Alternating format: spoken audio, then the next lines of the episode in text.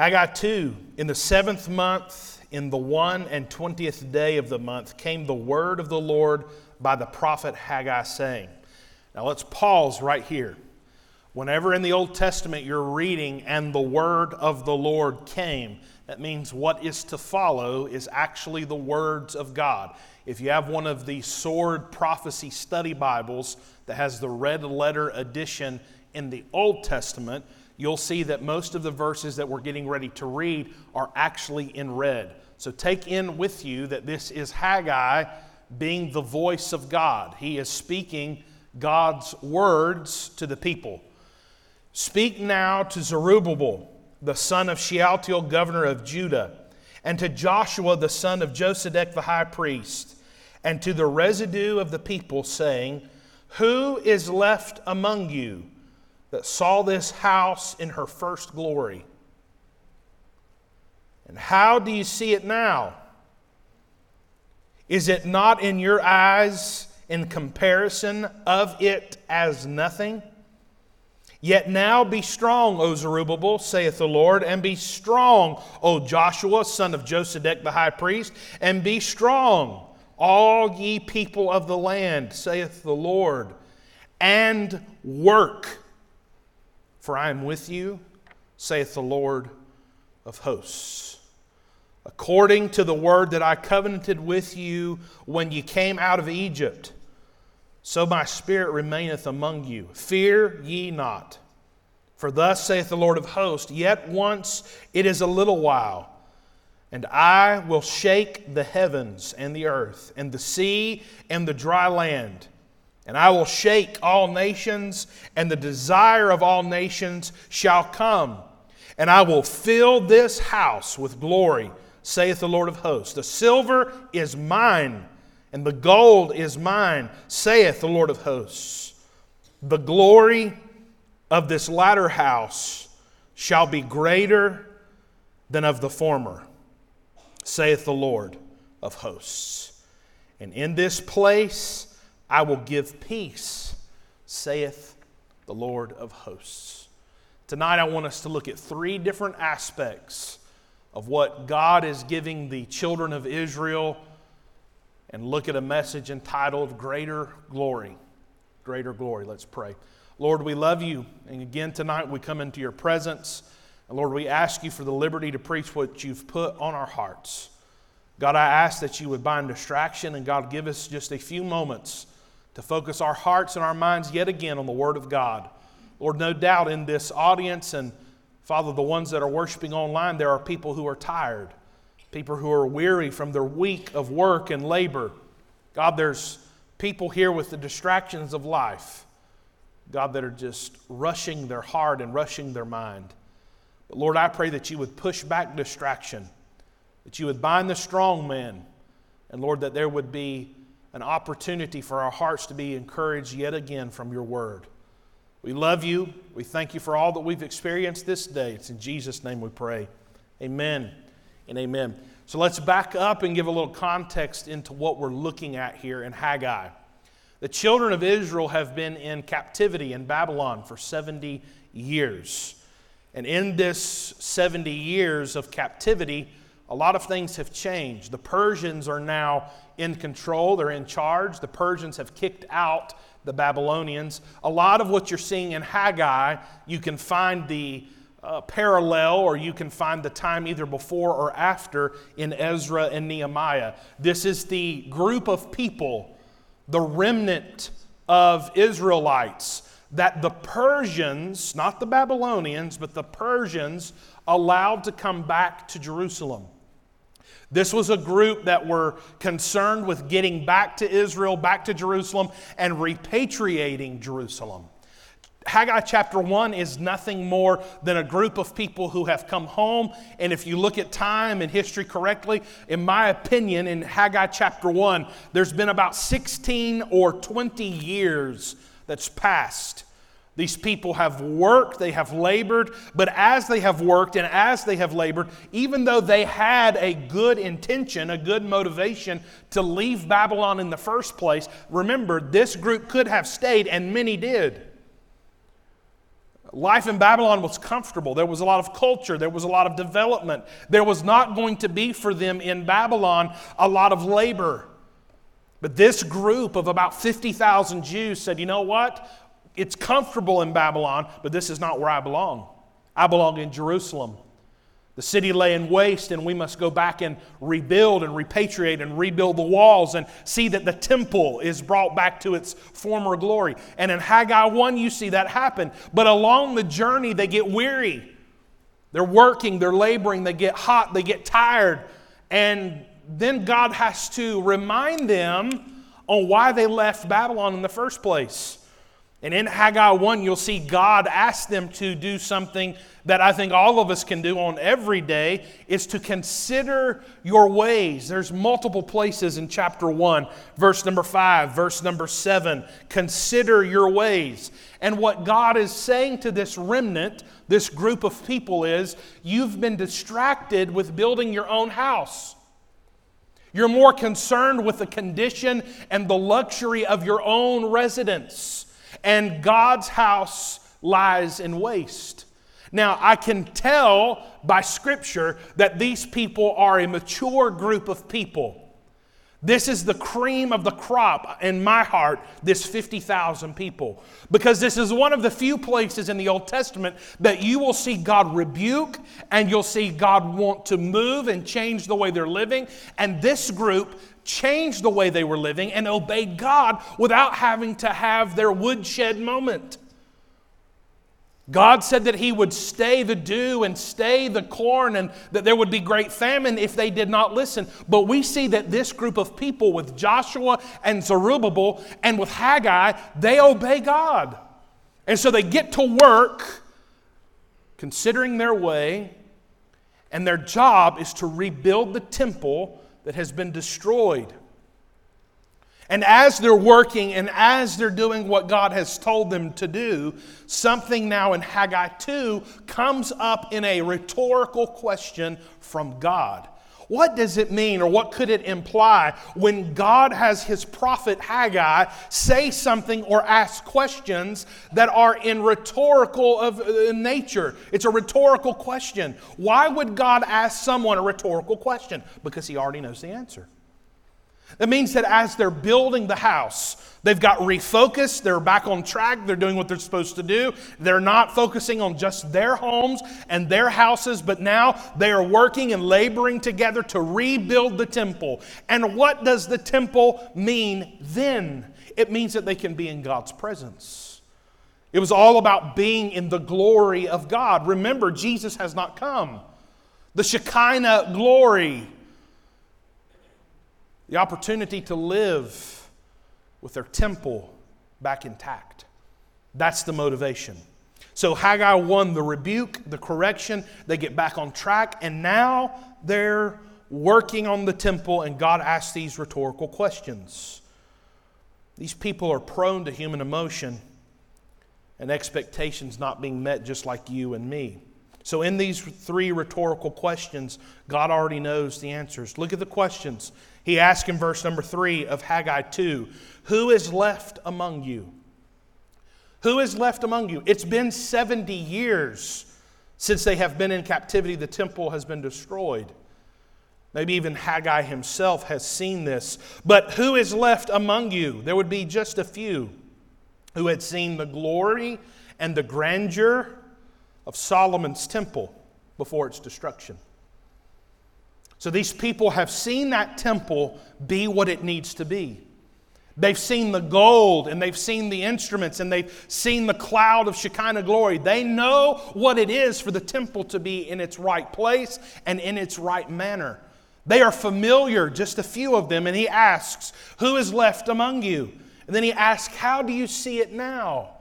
Remember, it's been destroyed. They do not have all of the instruments and all the tools and all the things that Solomon's temple would have had. This would have been a remodel or a reconstruction, a work in progress, the stones being overturned. Now everything has to be rebuilt. There's been a destruction, there's been a force that has come through and destroyed their place of worship. And he says, How do you see it now? It would be like you showing up on Sunday morning for worship and we've had a fire Or someone's come through and vandalized all the chairs, and the screens are out, and the cross has been pulled down, and terrible things have happened to the space in which we worship. For them, it was even much more than that. It was the presence of God being in His presence, worshiping Him in the temple. And then he says, Is it not in your eyes in comparison? Haggai drew attention to the fact that this temple that they are currently working on is inferior to Solomon's temple. I know it's not the same. I know it doesn't look the same. It doesn't have the same feeling of glory. You don't have as much passion. You're not as excited as you were when Solomon's temple was upright and in its glory and it's in, and it's in, in its heyday. But what's happening here is these people have been corrected yet again. They're back on track, working and building this temple. And now God hears the grumblings and the moanings of their heart.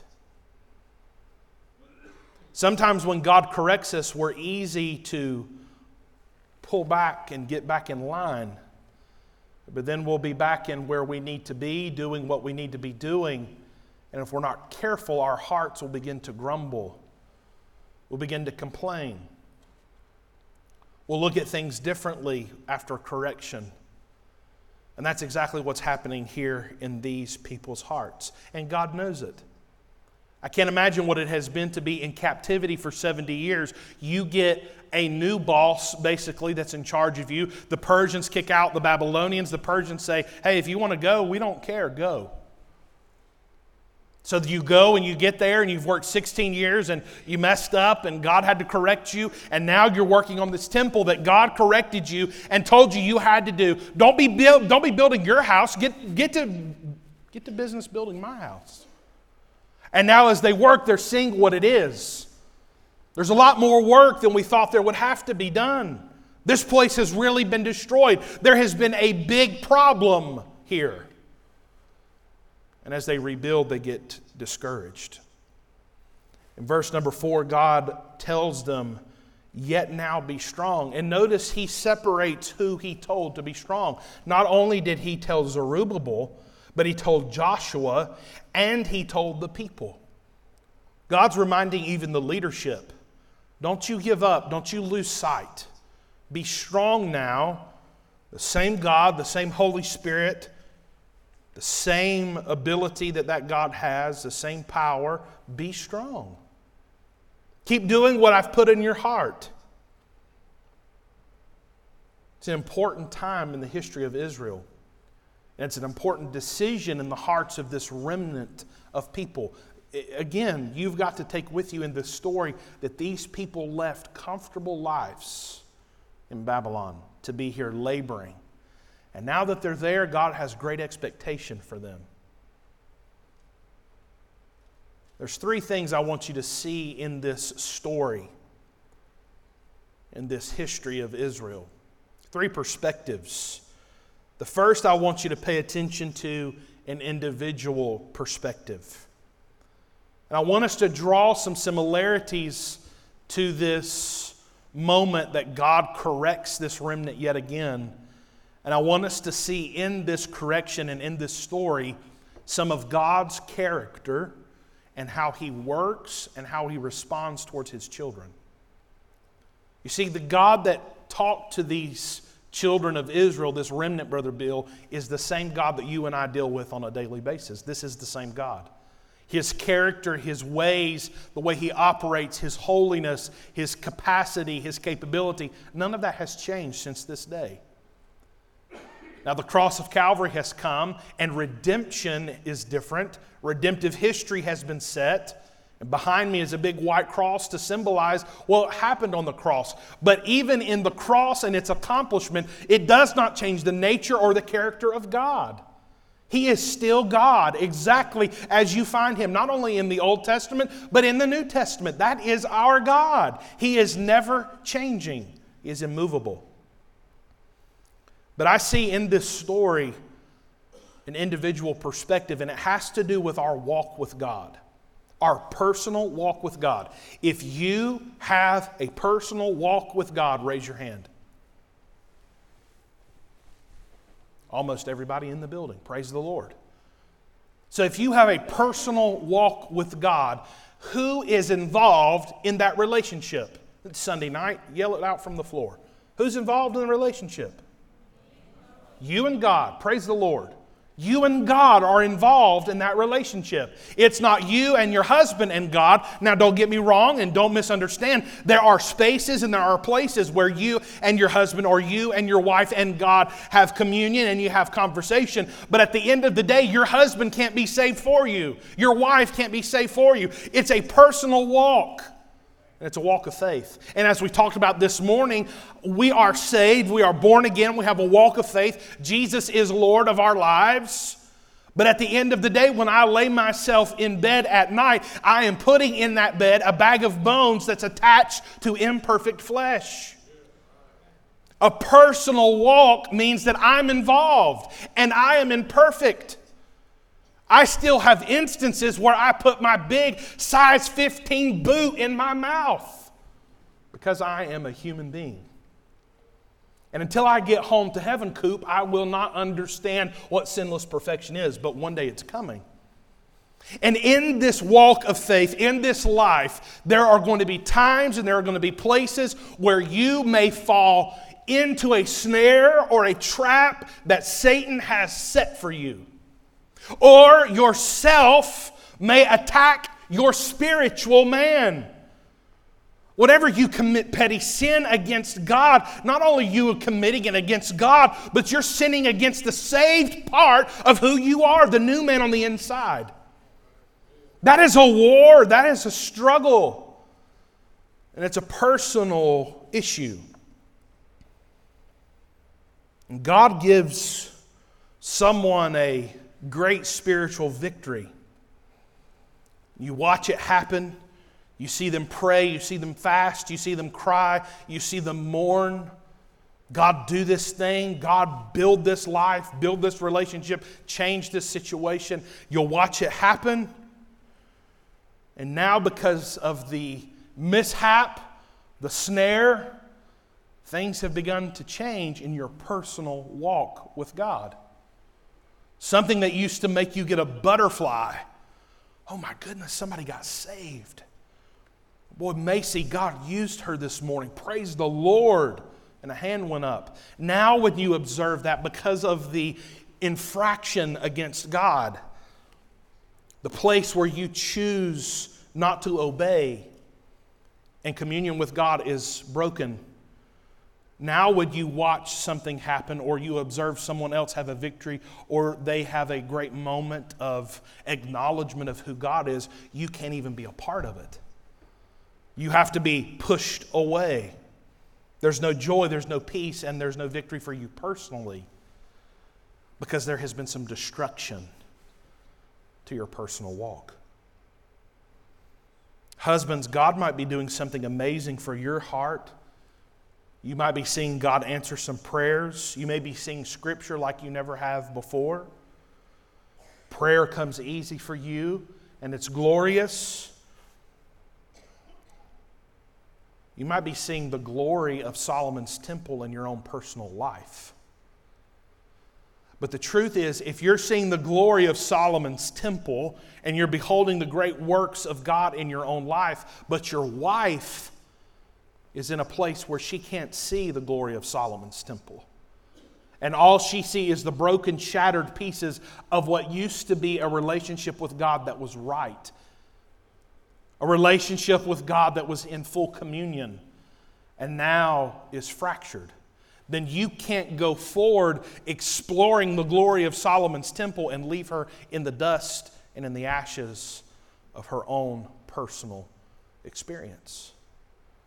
As leaders, as husbands of the home, we lead our homes to the glory of Solomon's temple. We take our families to the mountaintop experience together. We don't leave one another behind. You say, I can't force her to see. I can't force my husband to come with me and be a part of this. No, but what you can do is be thoughtful in the way that you are living your life in front of them, the way you speak of the glory of Solomon's temple. Because if we're not careful, our flesh will take what God's doing in our life and we'll use it as a pitchfork to poke someone who's down on the ground. Boy, you should have seen what God did today in the service. Praise the Lord. And you know, good and well, they did not feel a thing. They did not see the same glory you experienced. There was no tear coming down their face. There was no hand up because you know them good enough to know that they're struggling, that they're in a battle. They are not seeing the glory of Solomon's temple. They are rebuilding and picking up the broken pieces of either a failure or a place of hurt or a place of pain that's either been caused by themselves or someone else. And you can't simply take them to the temple and set them there to behold it. They have to see it for themselves. There's some that are simply broken in fellowship with God. Something happened to the church. I'm just going to be transparent here as a pastor. But something happened to the church. And I, have yet to hear from any of our brothers and sisters in other countries. But something happened to the church of Jesus Christ in the United States of America during COVID. Something happened. I believe that for the rest of my life as a pastor, if the Lord tarries, that we'll be dealing with issues and problems that happened, that occurred, that began, the ship sailed starting about March the 10th, 2020. Everything changed forever and something fractured in a lot of people in March of 2020. A few weeks away from God's house, a few weeks away from God's people, a few weeks away from what feels like a really secure, peaceful place to live, and then all of a sudden you turn on the news and you don't know if you're going to live to see tomorrow. Some did not, and that's what made it worse the distrust of the government, the distrust of medical experts, the distrust in what you were hearing from local officials, whether you believed it or not, it changed everything about our world. COVID robbed a lot of people of their consistency in their walk of faith with God. And the key to real holiness the key to living a life that pleases God to the uttermost is consistency. And COVID 19, this terrible virus, was the greatest bullet to ever be loaded in Satan's weapon to come against the modern day church. And what's happened is now we have a lot of people who have been to the temple of Solomon. They have seen the glory of God. They've been to the Jubilees next door. They've seen God move in great and mighty ways. They've seen all these wonderful things happen, or they've even heard the stories of old. And now, post COVID, if you will, they're trying to pick up the pieces of shattered dreams and broken expectations. And at the end of the day, their walk of faith with God is fractured and broken broken. And they're looking at the temple of their life, the place where God dealt with them and did business with them on a daily basis, and it looks like a ghost town of desolation. That's where the church is parked tonight. Many people will never darken the doors of a church ever again because of something that happened when their temple got attacked. And for us as people, we have to be, as individuals, responsible for the condition of our walk with God. We've got to be honest with ourselves. What did I lose? What did Satan rob me of during COVID? What problem came out and came to the surface? And before we knew it, 17 weeks had gone by. In a way, we have some sort of spiritual PTSD. We have a post traumatic stress disorder, but it's a post traumatic spiritual disorder. that the church has developed post COVID. God's corrected you. You're back in fellowship. You're back in church. You're back out of Babylon. And you're looking back at where you were before COVID. And you're looking at what you're rebuilding and you're going, is it even worth it? Will I ever know what it is to experience God on that level ever again? Will I ever know what it is to feel that warmth that rushes me when the Holy Ghost of God comes by my way and speaks to my heart? My phone on a weekly basis, either in a call, a text, an email, an anonymous comment on YouTube or Facebook people who are standing in the ruins of their temple. And they're going, It used to be glorious. There used to be gold. There used to be life here. But now there's nothing but desolation. And you're looking back on the splendor of having a prayer life, and now when you pray, it feels like a joke. You had a ministry of tears you remember what it was to have a burden for your family and for your church and for the future, but now, now you're back to building again. You hadn't been in a place like this since before you got saved. And now you're in this rebuilding process of consistency, and you know that you can't trust yourself like you used to be able to trust yourself because of the moment where Satan took advantage of your weakness and your flesh got the best of your emotions. You know what it feels to be right with God. You know what it feels like to be in His presence. You know what it's like to be close to Him. You have tasted and you have seen the goodness of God. And you know what it is to walk in the glory with Jesus daily. And now you just aren't there anymore. The good news is His mercy is new every morning. Christ did not die on the cross to simply forgive His children, the chosen of God. He did not simply die just to forgive their sins. It's more than that. When Christ died on the cross, and as you become a son or a daughter, when you become a part of the family of faith at your salvation, God the Holy Ghost comes by your way, convicts you, and shows you Christ for who He is. Not only does He save you and forgive you of, his, of your sins by His blood being applied, but when his blood is applied and the sacrifice that he gives given as the payment for your death sentence.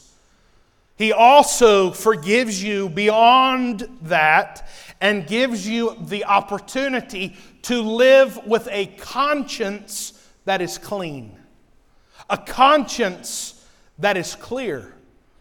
God gives you the opportunity to be regenerated and live in the victory of the cross that I may know him, the fellowship of his sufferings, and the power of resurrection. That Jesus himself, as he becomes anathema, as he becomes damned on the cross by sin itself, and God turns his back, he did not do that to simply forgive you and give you a get out of hell free card. He gave you the opportunity to live in victory with a clean conscience.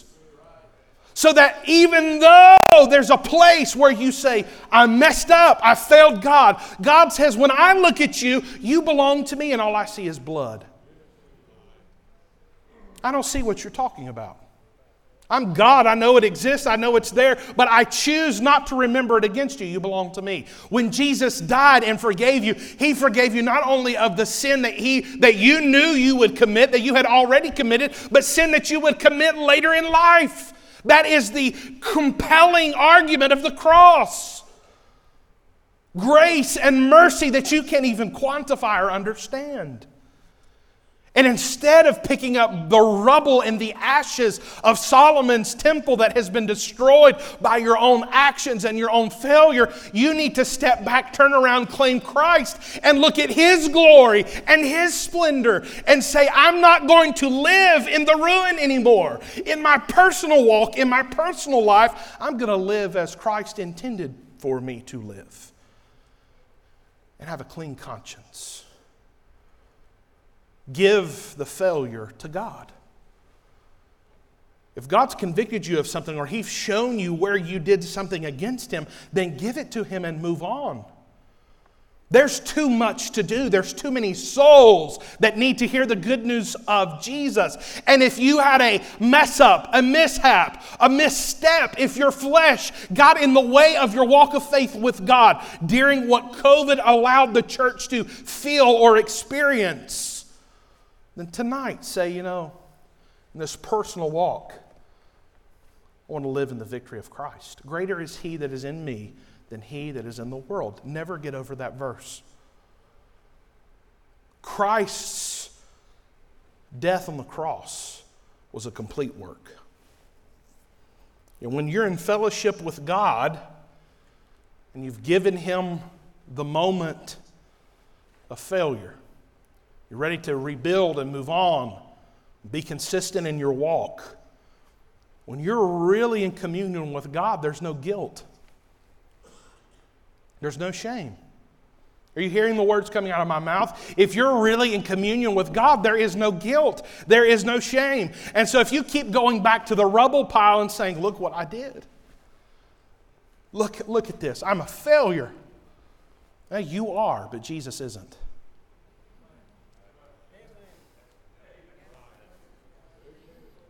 Take yourself out of the equation and cast yourself at the mercy of Jesus Christ. Leonard Ravenhill said, I love the hymns, I love all of them, but there's one that really bothers me. He said, There's a hymn called Near the Cross. Near the cross. Get near the cross. Leonard Ravenhill said, No, no, no. Don't get near the cross. Get on the cross with Christ and be crucified and live in his victory that he accomplished. That's a different way of living. That's the confidence, that's the authority that the church must have in 2022. Get out of the rubble pile. Before God saved you, He knew that in 2020 or 2021 or 2022 or last week, that, when, that even though you were going to mess up, even though that you were going to tell that lie, even though you were going to do whatever it is that you did against your walk with Him, He saved you anyway. And even on the day you messed up, He still loved you. And He still called you a son and a daughter. There is therefore now no condemnation to them that are in Christ Jesus what I'm watching develop in our church and with our teenagers and with our young people, I'm asking God to give me 360 vision. I want to see the periphery. I don't want to be blinded by just what I see right in front of me. I want to see the big picture. That's what I'm praying and asking God to do in my heart. Lord, let me see what our families are dealing with. Let me see what our teenagers are really going up against. And if I was a commander in Patton's Third Army and Patton had called me in for a field report, here's what I would say to Patton. General, we've been ambushed, we've been attacked, we've even lost some of our best soldiers. And, General, what we need now is for you to come and just simply be with the men. General, if you'll just come to the front line and show yourself and let them see the stars on your collar and on your helmet, if you'll brandish your weapon and just come and say hello to the soldiers, I think they'll be okay. They just need the confidence to know that you are still in charge of this front line. That's what I would say. And what the church of Jesus Christ needs after this attack, after this onslaught, after this assault, is for the general to come and show his stars and his wounds and the place where he's already won the victory and the battle. And look at the troops that are on the front line and say, just hold on. Reinforcements are coming. One day we're going to win all of the battle, it'll be over. The church needs authority, the church needs confidence, the church needs unity, and the church needs individuals to have personal walks with God that are consistent in holiness. More than it needs money, more than it needs exposure. It's personal. And as you grow and as you develop, you remember what it is to touch the hot eye of the stove? Hopefully, you learn not to touch that eye again. You know what that is? It's maturing.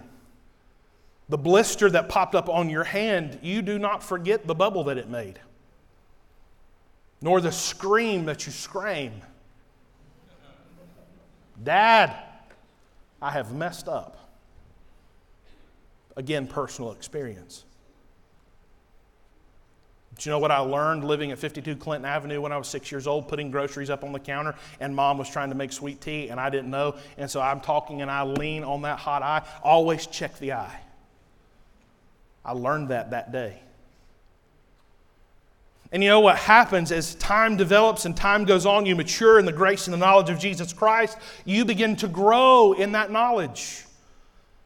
The websites that you used to go to that would cause a fracture in the relationship, you learn that your relationship with Him is so vital, so important, that you don't even want to risk going there.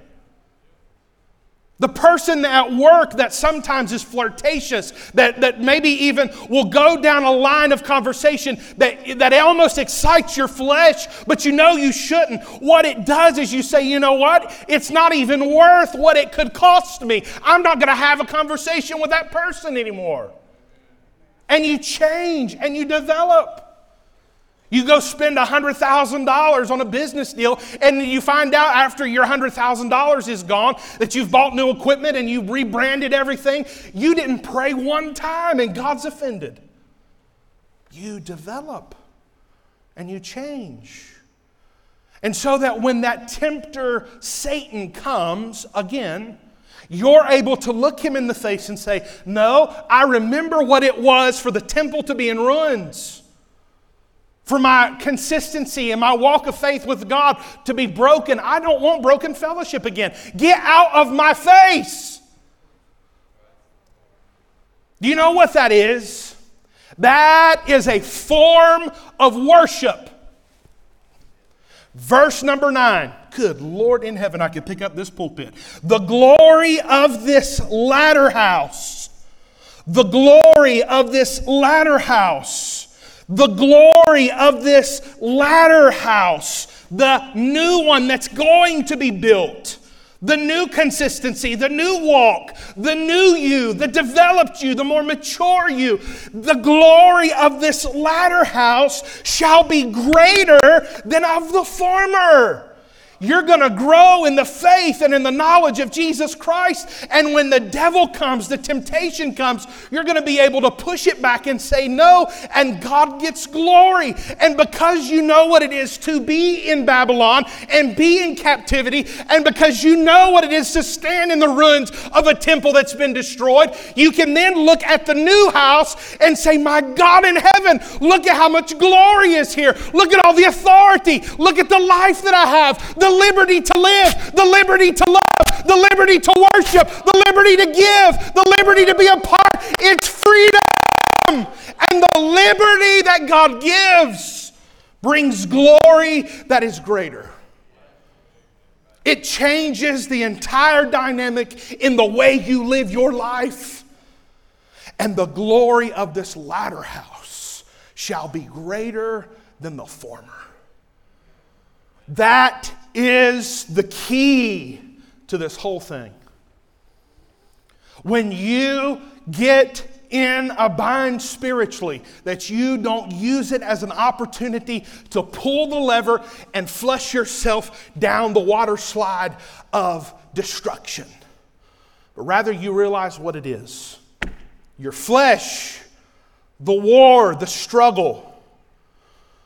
And you look at God and you tell Him you love Him. You see, what will happen is the moment that an infraction comes, um, the moment God is grieved in the way you're living, the conduct of whatever happened. The more you develop, the more you grow, the quicker you'll run back to the Father and tell on yourself. Oh God, I'm sorry. I don't want to do that again. Lord, will you help me? Give me the victory over that. I want to move on. I want to be stronger, and I want to live in the greater glory of the latter house.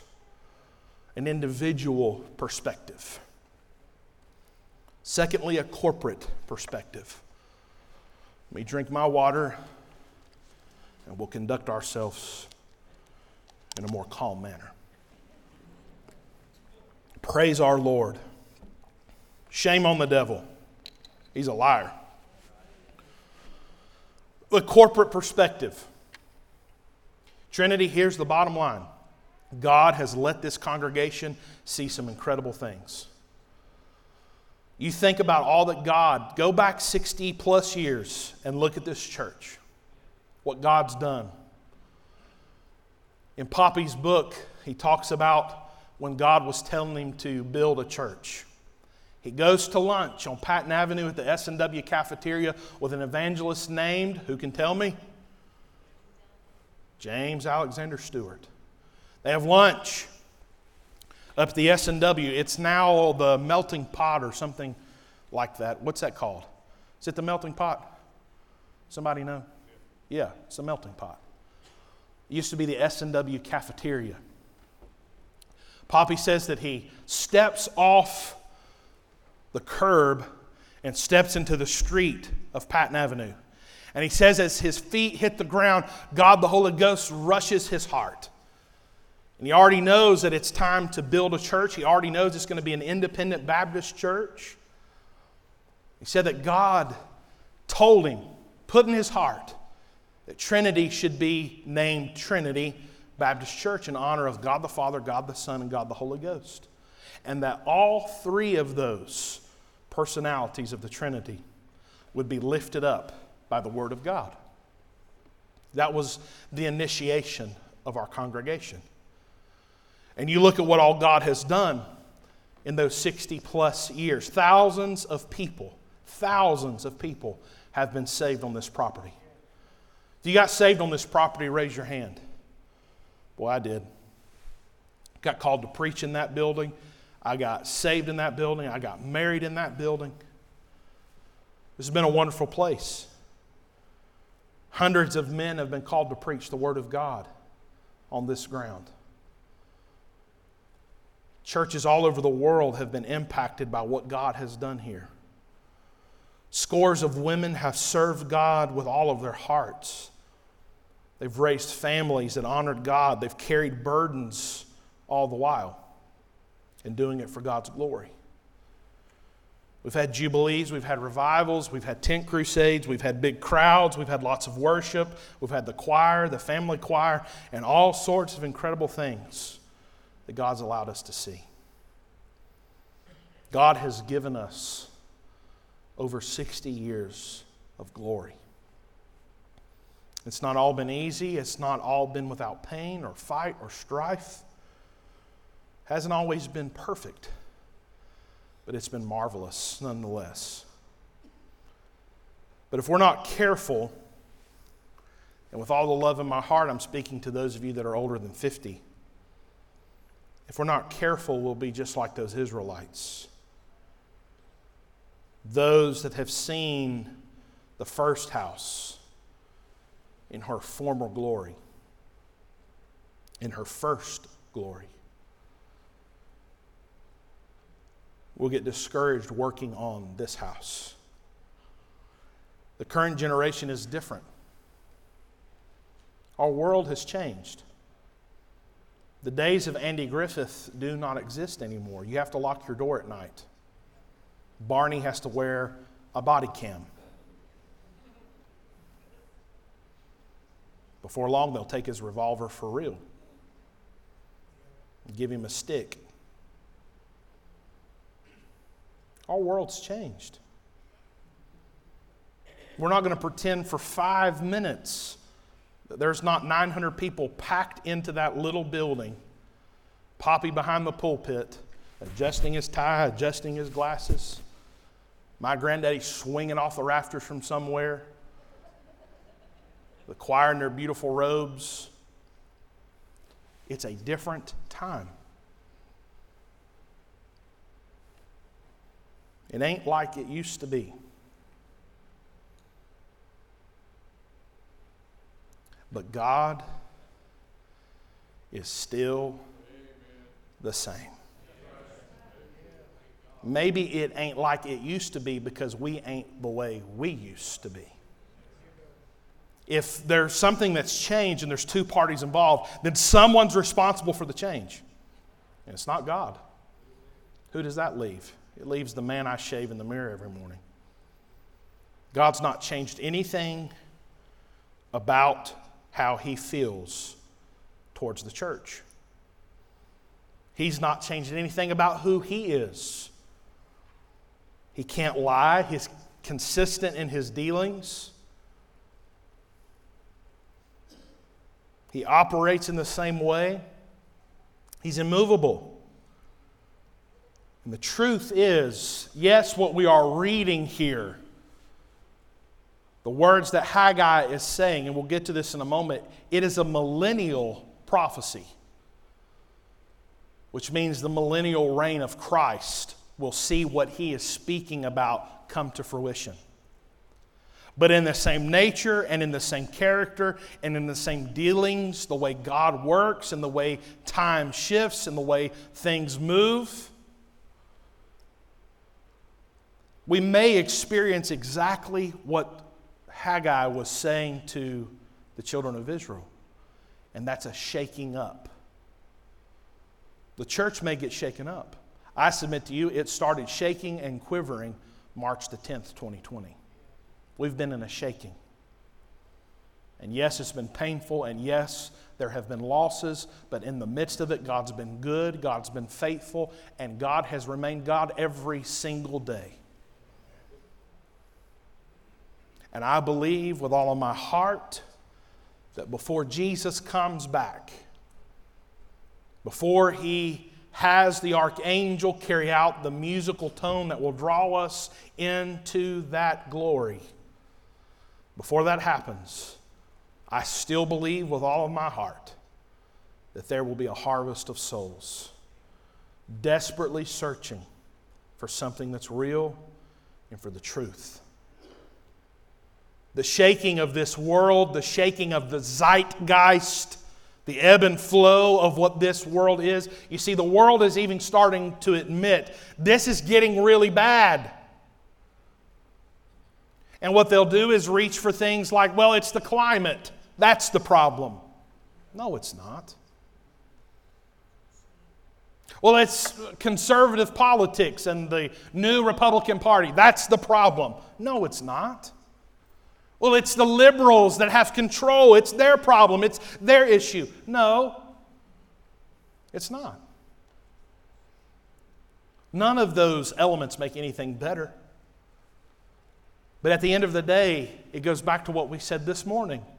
You are living in a world that will never be perfect and that will never know peace until the millennial reign of Christ comes to fruition when Jesus is on the throne in his rightful place and Satan is in hell for all eternity, never to touch your head again, then everything will be right.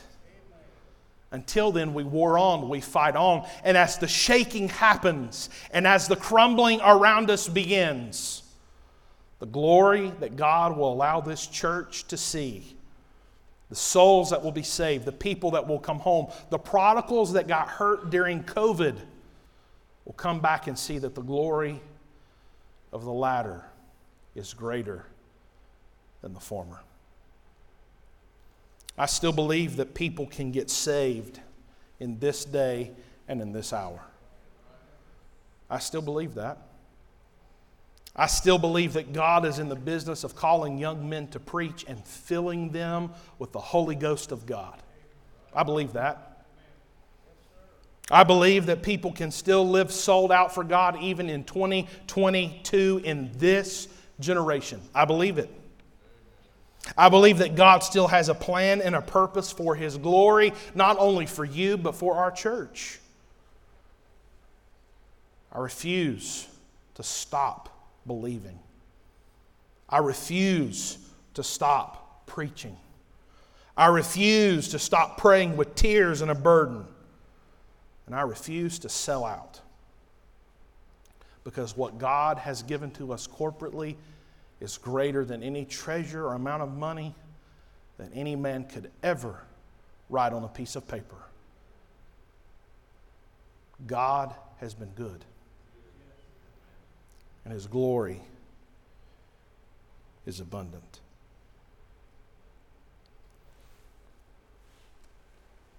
When Jesus took Matthew, Mark, Luke, John, Peter, the disciples go with him up to Caesarea Philippi. The multitude is following, and Jesus takes them, Olina, to the place where you just stood, the headwaters of the Jordan. The snow melting off of Mount Hermon feeds that water. It's so cold it would make your teeth hurt. And right above that is the most wicked place on earth. And it may be one of the most consequential places in the New Testament for the 2022 church. And it's where Jesus said, The gates of hell shall not prevail. And today, as we live our lives, as we go forward for the glory of God, the gates of hell shall still not prevail against the church. The glory of the latter house shall be greater. And lastly, we see the personal perspective, the corporate perspective, but now we see the millennial reality. You can be for certain that it will come. The subjugation of all nations by the Messiah, who is our supreme Lord and our King, Jesus Christ. And he will set up that kingdom where never again we'll know what it is to be in a fractured place in our walk. That's the glory and that's the splendor of heaven. Is you never have to sin again. You'll never know the taste of disappointment, and you'll never know what it is to be out of his presence. Because the glory of the latter shall be greater than the glory of the first. And there is no glory that we will experience on this earth like the glory that waits for us when we get home to heaven. I don't know where you are tonight in your personal walk. I don't know what your feelings are corporately towards the condition and the state of Trinity Baptist Church. But here's a few things I know, and here's where we'll finish you've got to pray. Not only for yourself and for your family and for your walk of faith, the consistency, but you need to pray for this church. Not only the leadership, but where we're going, the work that we have to do, the tasks that are before us. We've got to pray. God will lead us, God will guide us, and He will direct us. But we will not have that direction, and we will not have His heart, and we will not have His mind if we do not pray. We must pray. And in the midst of what this world is, the post Andy Griffith era of Americana, don't get discouraged. Don't give up. God knew that you would be alive in this day and this hour, and He put you here on purpose. He didn't have you born in 1869 or 1910 or 1914. You may think you should have been born then. God knew that you needed to be born now, alive now, an adult now. He has a plan, He has a purpose for you and your family and for this church. And I cannot wait to be home in heaven with those of us that believe.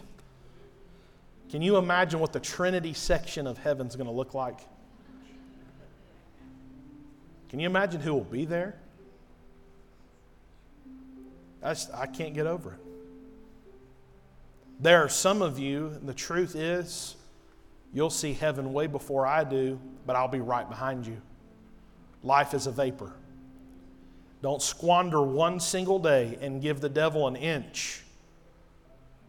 You run to Jesus and ask Him tonight to help you. And He will. Let's pray. Lord, we love you. We thank you that we worship you for who you are and what you are your capability, your capacity, your knowledge, your wisdom, your goodness, your grace, and your mercy. Lord, we love you. We thank you that we serve a God that is very capable tonight.